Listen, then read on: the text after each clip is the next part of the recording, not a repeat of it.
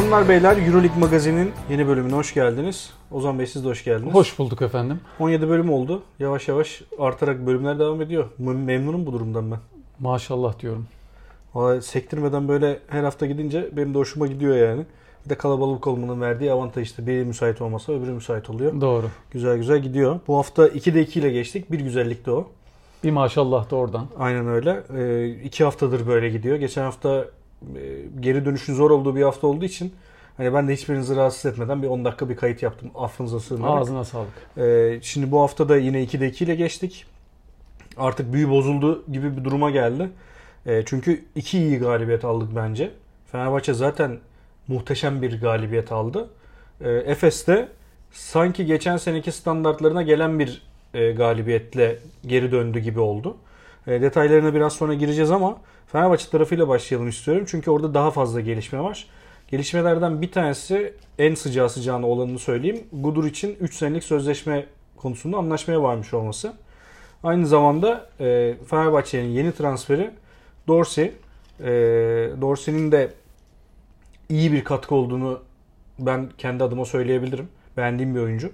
Fenerbahçe'nin de ihtiyacı olduğunu düşünüyorum. Ama bu konuda Murat Muratanoğlu sadece aynı fikirde değil diye düşünüyorum. Şey konusu, Dorsey konusu. Dorsey konusunda evet, bayağı sallamış, ben de, mü? Ben de dinledim evet. Biraz çekimser bir yorum yapmış.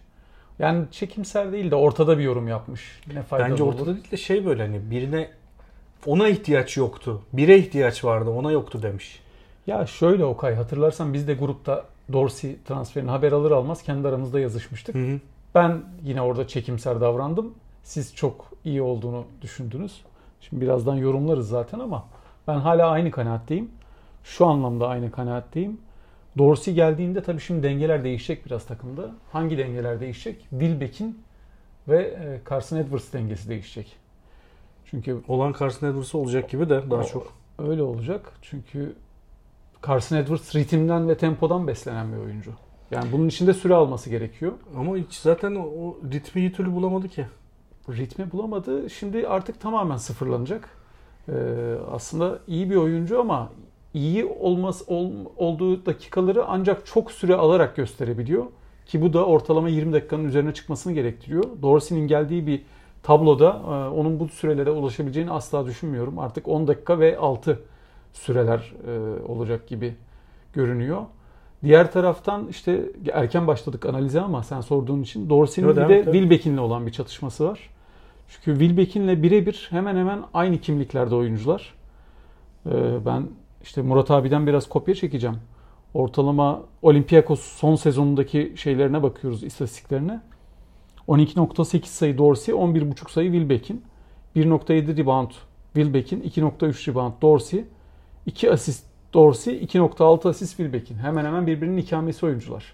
Peki şurada şunu şunu katmak isterim bu yoruma. Belki yani bilmiyorum e, Murat Muratanoğlu'nun ve senin atladığın şey şu gibi geliyor bana. Wilbeck'in Maccabi'deki ya da Darüşşafaka'daki Wilbeck'in değil. E, topla az oynamayı kabul eden, savunma yapmayı kabul eden bir Wilbeck'in olduğu için artık yani başka profilde bir oyuncu gibi. Dolayısıyla bence orada atlanılan şey bu. Bir de e, Dorsey keskin bir şutör. Yani isabetli ve keskin bir şutör. Dolayısıyla burada atlanan şey bu gibi düşünüyorum ben ya. Yani tamam aynı tip oyuncular olabilir Wilbeck'in de öyle ama değil mi? o, tamam işte aynı tip oyuncular olabilir ama Wilbeck'in şu anda Fenerbahçe Beko'da başka bir rolde oynuyor. Wilbeck'in rolünde oynamıyor. O yüzden yani Dorsey de burada Dorsey iyi bir savunmacı aynı zamanda. Ee, Wilbeck'inden daha iyi bir savunmacı en azından. Ve ben be- de- dediğim gibi daha önce de söyledim bunu size. Beğendiğim bir oyuncu profili.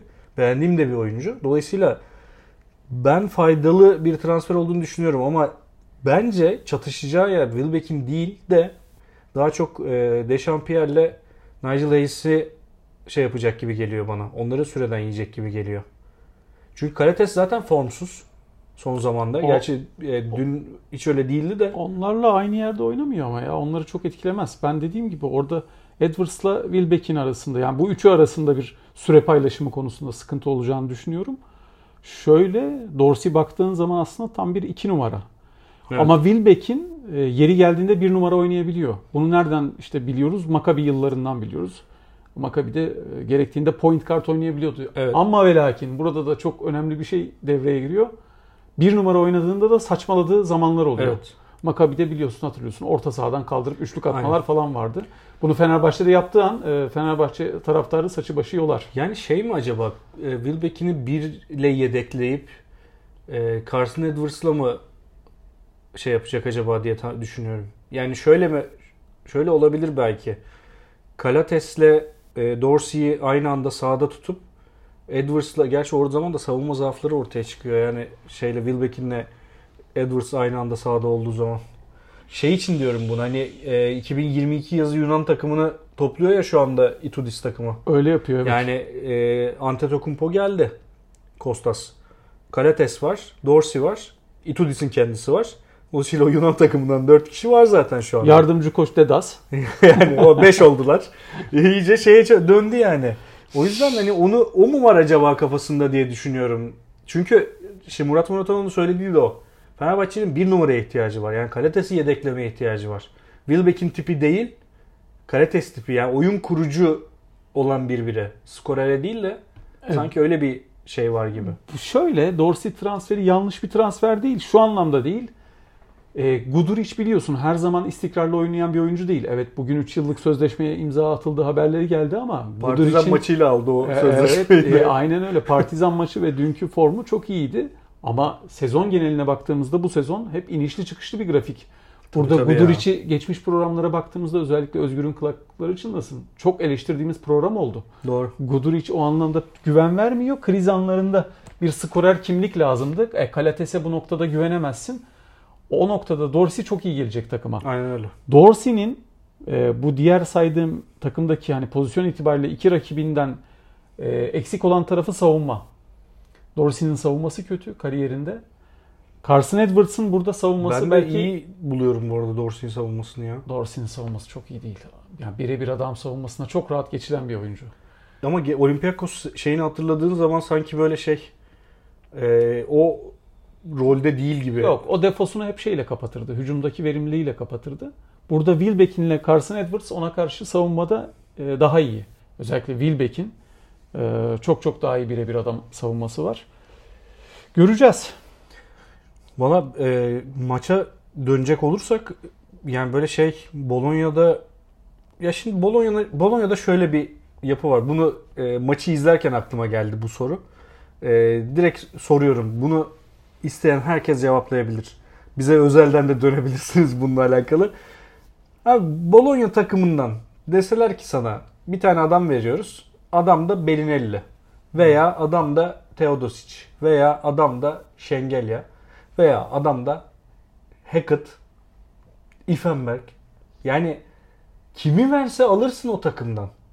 Ama takımın tek defosu bu adamlar bir araya geldiklerinde Ifenberg dedim, Ife Lundberg. Lundberg. Ee, bu adamlar bir araya geldiklerinde yani Teodosic, Belinelli, Şengelya gibi isimler bir araya geldiklerinde yaş defosu çıkıyor ortaya. Dolayısıyla maçın başlangıcına baktığın zaman Bologna e, yavaş oyunda, yavaş tempoda ben dedim ki zorlayacaklar herhalde. Fenerbahçe'yi çok zorlayacaklar. Sonra bir başladı. Kalates yarı sahaya hızlı geçmeye başlayınca Bologna'nın da dengesini bozdular. Arka arkaya isabetli üçlükler bir de üçlük rekoru kırdılar zaten. 20 üçlük attılar galiba kulüp rekoru. E, bir de öyle olunca Bologna'yı dağıttılar açıkçası ama dediğim gibi yani sana hangisini istemezsin? Bologna takımından kimi verseler istemezsin ya. Ben inanmıyorum abi. E, her, hepsi olur bence yani. Her birinden birini takım alabilirsin ya. Beşliden. Valla e, şöyle Okay, e, Fenerbahçe maçı özelinde konuşacak olursak zaten Bolonya'nın ayarlarını çok kötü bozdu Fenerbahçe. Tabii tabii. Şöyle bozdu. Esasında totalde Bologna takımı fena bir kadro değil. Hepsi e, iyi yıldızlar. İşte Ama öyle, onu diyorum yani. ben e, hatta devre arasında size de yazdım gruptan. Ben böyle bir savunma bu sezon görmedim. Belki de dünkü savunma Euroleague'deki Fenerbahçe'nin yaptığı en iyi savunmaydı. Doğru. Belki de tüm takımlar arasında bu hafta yapılan en iyi takım savunmasıydı. Resmen nefes aldırmadılar.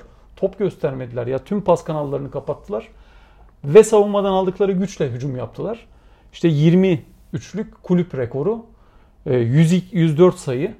E, Şey E, hücum verimliliği e, 1.26 pozisyon başına. Yani inanılmaz istatistikler. Doğru doğru. Yani işte diyorum yani bakıyorsun böyle Belinelli 5 üçlük mü 6 üçlük mü ne attı? Ve hepsi de böyle saçma sapan el üstü abuk subuk üçlükler yani. Hani skordan bağımsız yani fark 30 sayı iken de Fenerbahçe iyi savunma yapıyordu. Ama o kadar saçma sapan üçlükler kaldırdı attı ki yani. Bir de hani bunu söylemekte hiçbir beis görmüyorum. Benim Euroleague'de formasını alacağım iki oyuncu vardır. Bir tanesi sen biliyorsun Çaço. Özel ilgim var kendisine. Sergio Rodriguez. Gideceğim Efes maçında da isteyeceğim formasını. Ee, diğeri de Teodosic abi. İkisi yani gelsin atıyorum Efes'e veya Fenerbahçe'ye gelsin direkt gider formalarını alırım. O öyle bir ikisinin ayrı yeri var bende yani. Teodosic ile Sergio Rodriguez'in. Ya Teodosic'teki yetenek zaten çok Allah vergisi bir şey. Yani o, Yaşlandıkça sana benziyor Teodosic bu arada. Saç maç böyle sakal makal. Yok onun sakalı daha fazla. Teodosic için asist yetenekleri muazzam canım yani çok. Abi Allah sen vergisi. hatırlıyor musun maç esnasında Fenerbahçe en iyi savunmasını yapıyor Euroleague'in dedikten sonra Teodosic'in bir asisti var. Elini açarak böyle Evet. savunmanın arkasına yerden attığı bir pas falan. Acayip bir herif ya. Yani inanılmaz bir oyun görüşü var yani. Çok çok e, e, şey de e, yani elini falan da çok dengeli kullanıyor. Hem sağ hem sol.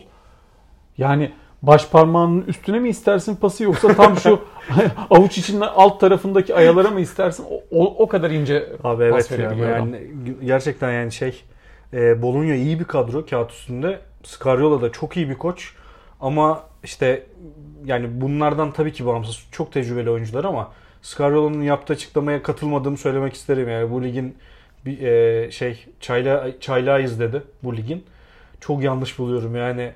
Teodosic içinde Teodosic'in, Şengelya'nın işte Bellinelli'nin olduğu bir kadroda Euroleague çaylağıyız biz diye kendini savunamazsın ya. 30 sayı fark yediğim bir Ya. maçtan sonra. Aynen öyle. Bunu bunu Obradovic dese neyse de Scariola'ya yakıştıramadım. Onu ben kaçırmışım.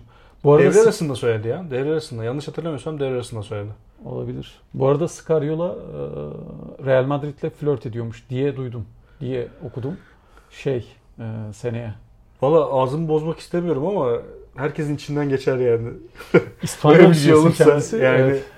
abi Scariolo çok büyük koç. Yani tabii tamam Bologna da çok iyi bir kadro ama şey olarak oyuncu profili ve yaş olarak çok başka bir yerdeler. Ama Real Madrid bütçe olarak, kadro olarak Bologna'dan 4-5 gömlek yukarıda olduğu için Scariolo gibi İspanya milli takımının olmayan İspanya milli takımını bile şampiyon yapan bir koçtan bahsediyoruz. Bence e, çok Yeri- yerinde ve doğru olur diyorsun. yerinde ve doğru olur bence de. Yani Bence Real. Madrid'in zaten koç profili şu anda kadrodan bağımsız bir düzeyde. E, Chus Mateo hiç oraların bence daha değil yani. Hani yardımcı koçluğu iyi iş çıkartıyor şu anda falan filan tamam okey.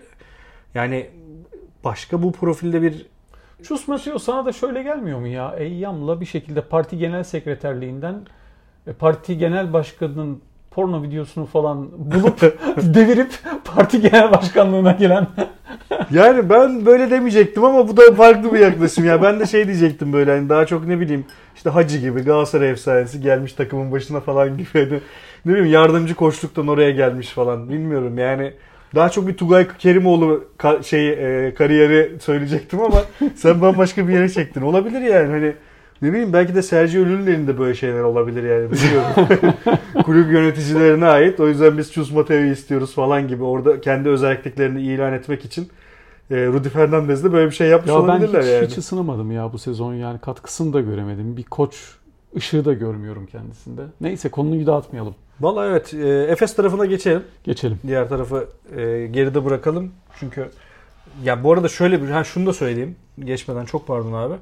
E, Itudis'in açıklaması var. Her gün böyle oynayamayız diye. Yani o da farkında şeyin inanılmaz bir şut yüzdesiyle oynandığının. Ama bu savunmayla oynandığı sürece bence e, Fenerbahçe'nin iyi durumda olduğunu söyleyebiliriz. E, en azından ilk dörtte kalmak için gerekli şeyin olduğunu söyleyebiliriz yani. Taraftar da iyi destek verdi. Güzel bir atmosfer vardı. Dolayısıyla hani Itudis de bunların farkında havaya girmemek lazım diyor açık açık. Ee, Efes'e geçmeden önce çok kısa şeye de değineyim o zaman ben hemen. Ee, İşte zaten Efes şu anda playoff'u bence zaten garanti gözüyle ama sıralaması işte nerede bitirecek? Son 9 maça baktığımızda e, Fener'in 5 tane deplasmanı var Okay. Haftaya bir Makabisi var. Bir sonraki haftada Valencia deplasmanı var. Yorucu bir deplasman Valencia. Hem saat itibariyle geç saatlerde oynanıyor. Sonra bir Madrid'e gidecek. Ee, en sonda bir tabii orada artık sıralamalar netleşmiş olur. Son haftada bir Kızıl Yıldız deplasmanı var. Ee, yoğun ve yorucu bir programı var ama ben ilk 5 yani 6 bile demiyorum ilk 5 içerisinde bitireceğini düşünüyorum Fenerbahçe'nin. Valla laf arasında Efes'in playoff'u garanti gibi söyledin ama bunu herhalde sonraki fikstürüne bakarak söyledin diye tahmin ediyorum. Yok Fener'in dedim. Efes demedim ya. Fener'in Ha, önce Efes dedin o zaman yanlış Yok. söyledin. Okey tamam. yanlış. Ee, Fener'in playoff'u garanti. Okey. Bana, bana göre de öyle zaten de. Ee, sıralama önemli tabii ki. Evet. Efes tarafında da yani buradan oraya bağlayayım bari. Efes 8. şu anda. Ee, ilk 8'e attı kendini bir şekilde. Bir maç eksikle. Ee, hemen böyle puan durumuna baktığım zaman daha önce milyon kere konuştuğumuz bütün kamuoyunun adı gibi bildiği bir durumla karşı karşıya kalabilir. Yani Efes şu anda atıyorum bir sonraki hafta lig bitecek olsa yani Efes maçını yapsa ve lig bitecek olsa Efes kazandığı takdirde 6. sıraya çıkıyor. 3. Barcelona ile eşleşiyor. Psikolojik üstünlükle beraber Final Four'a gidiyor gibi bir durum söz konusu Ergin Ataman bu hesapları yani. yapacaktır zaten. O Tabii noktaya gelirse yani. Barcelona'yı muhakkak seçer. Yani valla e, geçen sezonun ilk yarısında olduğu gibi Efes lige kötü başladıktan sonra güzel bir fikstürle e, toparlandı. Üst üste zannediyorum 5 veya 6 maç kazandı o dönem. Yine aynı seriyi yakalarsa zaten çok rahat yukarı atabilir kendini. Ki maçlarının çoğu içeride. Bir tane erteleme maçı var Real Madrid maçı. O da 14 Mart'ta, Mart'ta zannediyorum. Ee, Valla Efes'in fikstürü ballı börek. 9 maç kaldı. Ee, Alba sonuncu Alba deplasmanını saymazsak sadece önümüzdeki hafta bir Kızıl Yıldız deplasmanı var. Sonra hep İstanbul'da maçları. evet Fenerbahçe'de Fenerbahçe, Fenerbahçe ile de. deplasmanda evet Ataşehir'de. Ya işte o da İstanbul'da en azından yani destinasyon olarak bir Aynen öyle. yorgunluk yaratmayacak. Yaratmayacak. Ee, Panathinaikos maçına dönecek olursak Panathinaikos tarafında zaten hani işlerin senelerdir iyi gittiğini söyleyemeyiz ama onlar da bir koç değişikliğine gittiler. Ee, iki hafta önce zannediyorum. Biz tabii o sıra program yapmadığımız için e, o haberi veremedik. Verememiş olduk yani. Şimdi Okay'cığım hemen orada e, sözünü balla kesiyorum. Koç değişikliği. Ee, Obradovic 2013 yılında Panathinaikos macerasını bitirdi. evet. Ee, kaç sene olmuş? 10 sene 2013 olmuş. 10 sene oldu. Evet. 10 sene olmuş. 10 senede 12 koç değişikliği. Sayı çok iyi ya. Evet, çok 12, iddialı. 12 koç değişikliği. En son Radonjic'i gönderdi Deli Başkan. Ee, yerine Hristos Serelis'i getirdi. Ama adamın ikinci maçı 2'de 0. Ee, o da 2'de 0'la başladı. Ee, Panathinaikos hiçbir şekilde ümit vermiyor. Tribünleri gördünüz zaten bomboştu. Daha da önemlisi işin magazin kısmı. Panathinaikos'un en büyük taraftar desteği olan Gate 13 ee, taraftar grubu hiçbir şekilde maçlara gelmiyor. Çünkü onlar da başkanla şeyler, çatışma halindeler. Başkanın politikalarını beğenmiyorlar. Ya Panathinaikos'ta işler kötü değil. Ben Efes'in orada kaybedeceğini zaten düşünmüyordum. Ee, iyi de bir e, şey performans ortaya koydu.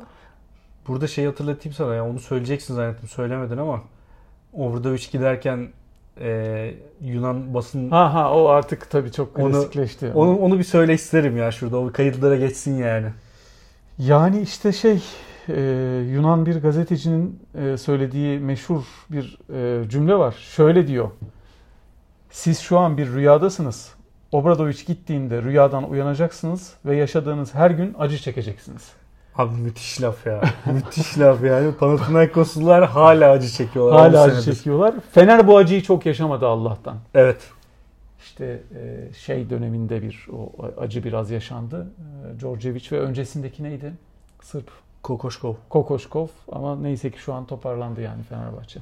Valla e, Panathinaikos'a artık söyleyecek çok bir şey olduğunu düşünmüyorum ama Efes tarafına geçecek olursak buradan bazla e, ben şeyi gördüm. Üçüncü çeyrek özellikle Efes'in sanki geçen seneki ritimde yani bu tarz maçları çok rahat kopartabilecek e, bir takım haline dönüştü. Yani o e, performansı gördüm daha doğrusu.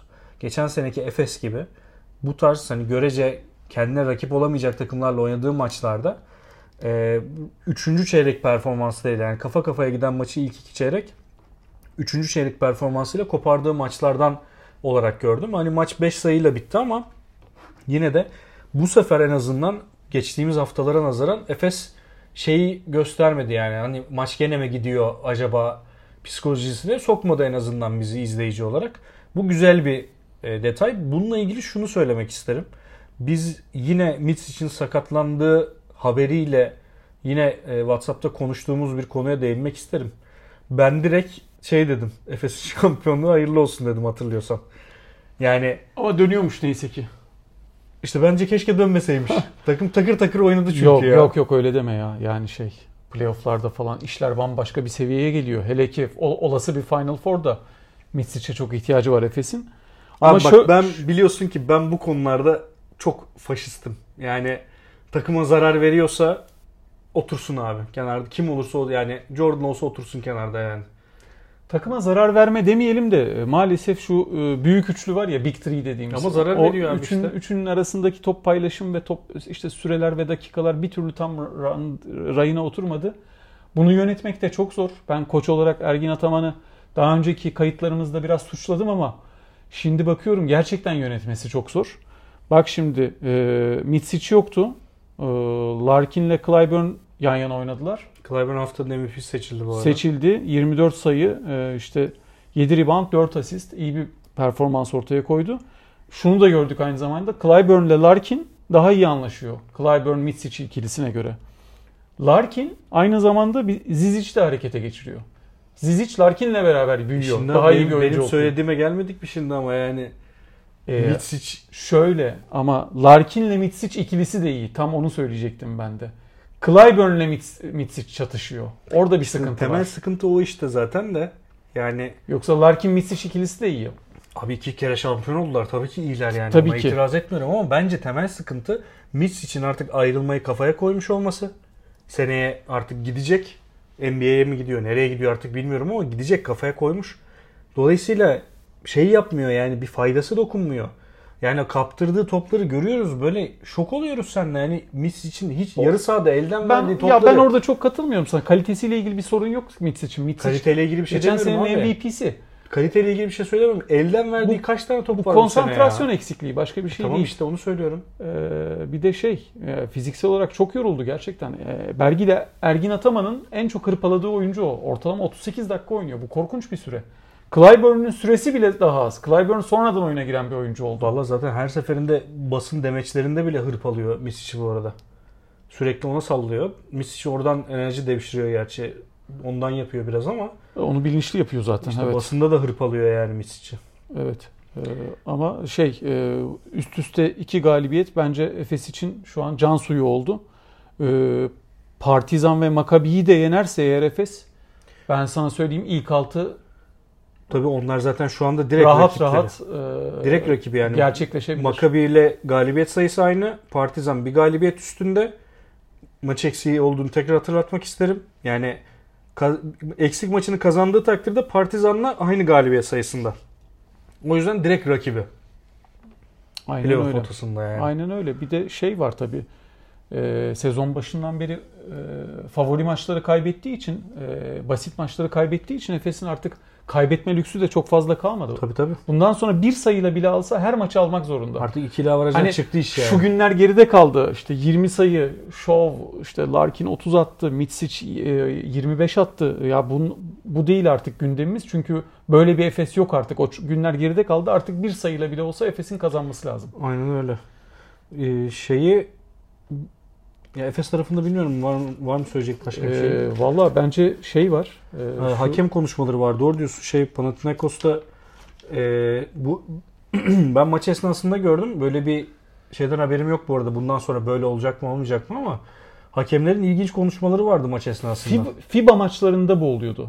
Ee, Şimdi artık Euroleague'de görmeye başladık son iki haftada. NBA'de hep var. NBA'de hatta şöyle var yani artık e, hakem izlemeye gittiğinde direkt hakemi yayına veriyor. Hakem tabi stadyuma da veriyor konuşmayı. Aynı zamanda televizyona da hakem veriyor. Hakem kararını televizyona kameraya karşı açıklıyor falan filan.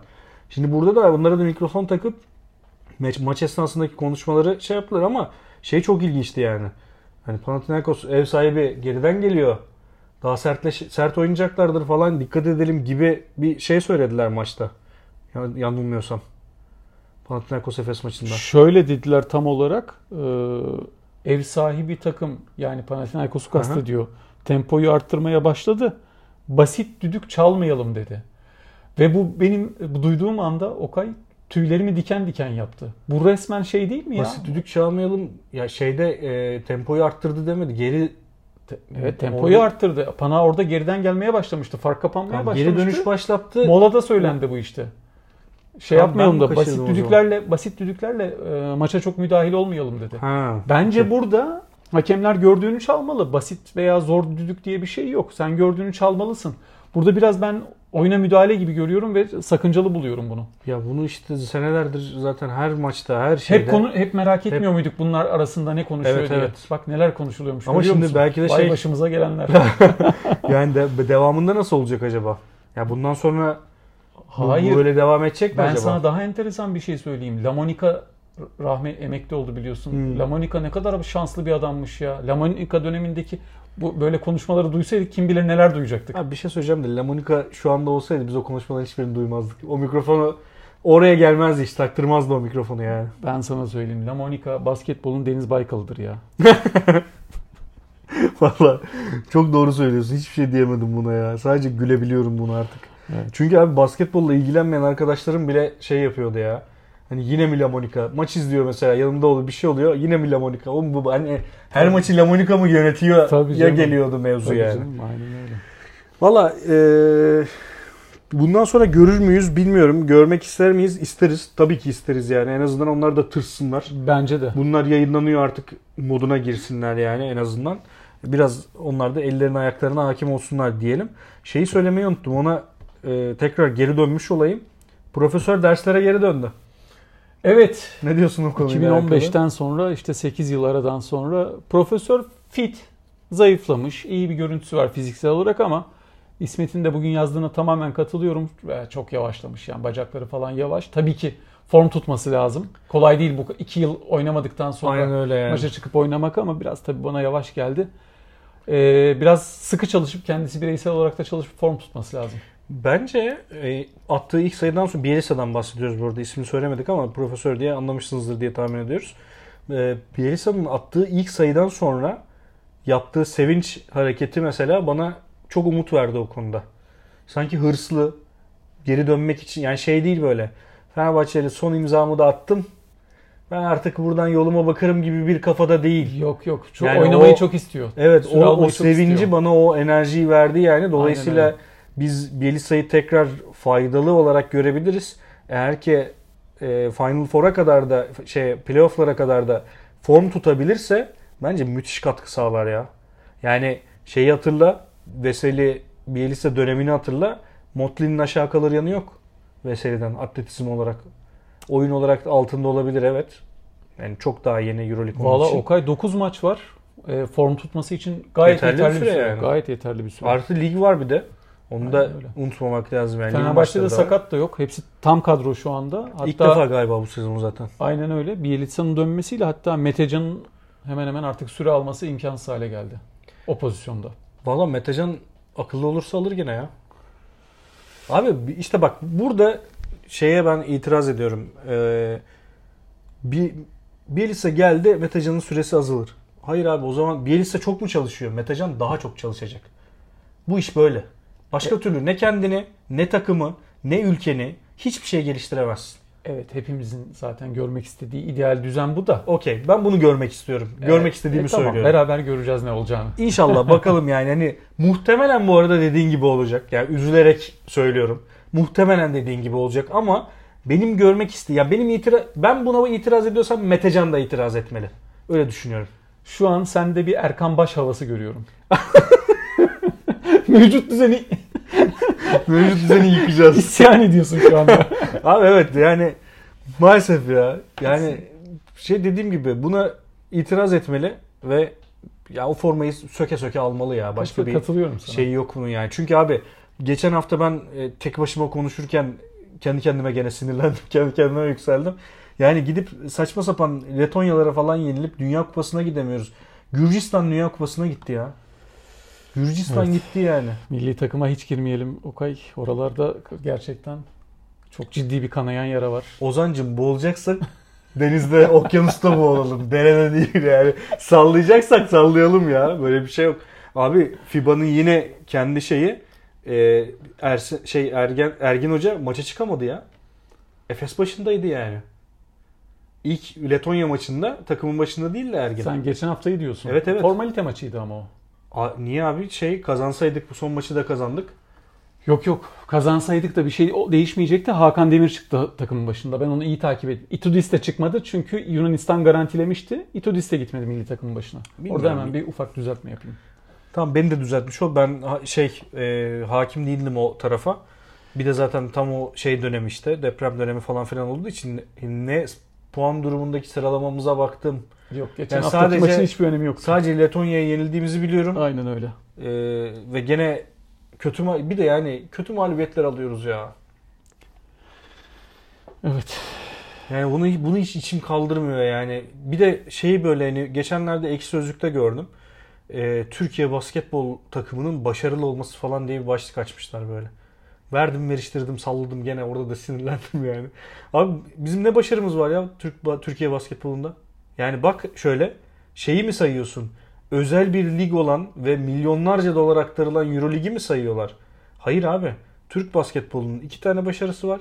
Bir tanesi 2000 yılındaki Türkiye'de oynanan 2001. 2001'deki Avrupa, Basketbol Şampiyonası, Şampiyonası ikinci. final oynadığımız Yugoslavya ile o zaman Yugoslavya'ydı. Bir de 2010 Bir Dünya de ikinciliği. 2010'daki yine burada olan yani Türkiye dışında da yok yani hani Türkiye sınırları içindeki Amerika ile final oynadığımız Dünya Kupası. Başka yok bir başarımız. Yani Fenerbahçe'nin o dönemindeki Obrada 3 dönemindeki kadroda kaç tane Türk oynuyordu? Efes'in iki tane şampiyonluğunda kaç tane Türk vardı? Yani bence Türk basketbolu başarılı bir noktadaydı. Türk voleybolu başarılı bir noktada. Mehmet Akif Başkan'a da buradan selam olsun yani. Çok seviyorum abi şey Voleybol Federasyonu Başkanı'nı. Yani müthiş iş yapıyor. Müthiş iş çıkartıyor. Yani e, sporun içinden gelen yani malzemecilikten gelen bir adam. Voleybolun her kategorisinde e, bulunmuş, her yerinde çalışmış bir adam. Bu şu anda federasyon başkanı ve geldiğimiz noktayı voleybolda görüyoruz. Her turnuvada varız. Hep Avrupa şampiyonların şey e, nedir o Şampiyonlar Ligi'nde hep Eczacıbaşı Vakıfbank şampiyon. Abi başarı bu. Türkiye basketbolun başarılı değil bence. Sen ne düşünüyorsun bu konuda bilmiyorum. Valla Euroleague'i özledim. Euroleague'e geri dönelim. O kadar başarısızız ki yani. En azından başarılı olduğumuz bir yerde olalım diyorsun ya. Sen de haklısın. Var mı başka eklemek istediğim bir şey? Bitiriyor muyuz? Valla şey haftanın sürprizini istersen şey, şey- Olympiakos'un 20 sayı yemesi. Ama Milano'dan yemez. Milano'dan evet. Ben, diyorsun? ben maçı izlemedim ama şey peki e, Şabaz Napier'in etkisi mi bu acaba ya? Aynen öyle. Napier'in etkisi. Yani bir Ee, iki maçta, üç maçta bu noktaya getirmiş olabilir mi ya? Ka- ka- e, Milano e, 20. e, adamını transfer etti. Biliyorsun korkunç bütçeler e, harcadılar bu sene transfer üstüne transfer. Sonunda doğru adamı buldular herhalde. İyi de hazırlanmışlar maça. Hakkını vermek lazım. E, Olympiakos ritmini bulamadı. Bu yıl belki de sezonun en iyi takımını devirdiler. Ciddi bir farkla. Messina Reis'e buradan respect diyorum. Ve iadeyi itibar yapıyorum. Ama gene de çok geridiler. Playoff'un dışında kalacaklar muhtemelen ya. Bu sene hayal kırıklığı onlar için yani. Messina biliyorsun hem koç hem başkan. Milano'da. Onursal, mesela mesela onursal kendi başkan. kendini görevden alır alırsa. Onursal başkan. mesela, yani. mesela seneye ne yapacak acaba? Koçu görevden alacak mı? Yerine birini bulmadan almayabilir ya. yani bunlar mesela enteresan konular. Takip edeceğiz. Valla seneye Olimpiya şey Olimpiya Milano'da olacakları seneye merakla bekliyoruz ama ondan önce e, playoff'ta bunu sana şey Özgür'le beraber sana sormuştum. Tam bir cevap vermemiştiniz o zaman ama şu anda playoff'ta playoff'a gelebilecek sürpriz bir takım var mı sana göre? Sıralamaya şöyle baktığın zaman. Aynı galibiyet sayısında çünkü bakıyorum 5 tane takım var. Şimdi orada baktığın zaman eskiden 14-15'lere kadar geliyordu aynı puandaki e, takımlar. Ama şimdi o biraz daraldı o skala. Şu an rekabet 12'ye düştü. rekabet bence şey 8 ile 11 arasında, 8 ile 12 arasında. E, Efes'in ben kesinlikle en kötü ihtimalle 7. sıradan, 8 bile demiyorum, 6 ya da 7. sıradan playoff'a katılacağını düşünüyorum. Alttakilerden e, Zalgiris beni hayal kırıklığına uğrattı. İyi gidiyorlardı sonradan bozuldular. Sakatlık verdiler onlar da birkaç Kızıl tane. Yıldız e, tamamen hayal kırıklığı. Duşko'yla sezon başında ne kadar övgüler yağdırdık ama Evet. bir nazar değdi. Facundo Campaz'da da ilaç olmadı. Aşağıda yani şöyle 11. sıradan itibaren ben playoff'a girecek bir takım göremiyorum burada. Playoff yarışı bence e, 10 ve üstü. Yani Sıralamada yukarıdan yukarıdan biri düşerse işte Baskonya'da da Partizan oradan geriye düşerse belki onun yerine Valencia atlayabilir diye ben bir kehanet atayım ortaya. Ve Olabilir. programı bu şekilde kapatayım diyorum. Teşekkürler ağzına sağlık. Senin de ağzına sağlık abi. Euroleague Magazin sona erdi. Haftaya görüşmek üzere.